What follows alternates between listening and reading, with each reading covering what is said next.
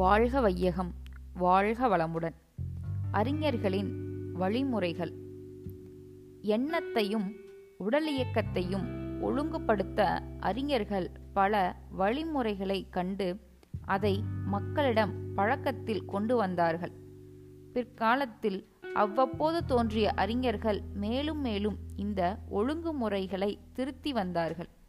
உலகில் மக்கள் வாழும் தேசங்களின் வெப்பதட்ப நிலை விளைபொருட்கள் அவ்வப்போது அவர்கள் பெற்று வந்த அறிவின் வளர்ச்சி இவைகளுக்கு ஏற்ப அறிஞர்கள் மக்களை பண்படுத்த வகுத்த நெறிமுறைகள் காலத்திற்கு காலம் இடத்திற்கு இடம் சிறிது வித்தியாசப்படலாம்.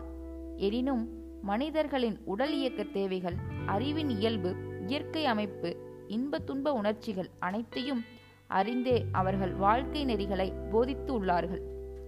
பெரும்பாலான மனிதர்கள் உலகில் மனோதத்துவ கலையிலும் விஞ்ஞான கலையிலும் தேர்ச்சி பெற்ற பின் மனிதர்கள் அறியாமையால் கொண்டிருக்கும் கற்பனைகள் அனைத்தும் நீங்கி அனைவரும் அன்போடும் பண்போடும் அறத்தோடும் வாழ்வார்கள்.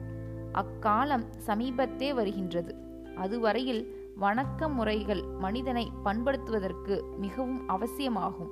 ஆறாம் நிலையாக இயங்கும் அறிவுக்கு இயற்கை தத்துவத்தை அறிந்து கொண்டே போகும் விஞ்ஞான ஆராய்ச்சியும் தெய்வ வணக்கம் என்ற முறைகளும் தான் அமைதி கொடுப்பவை.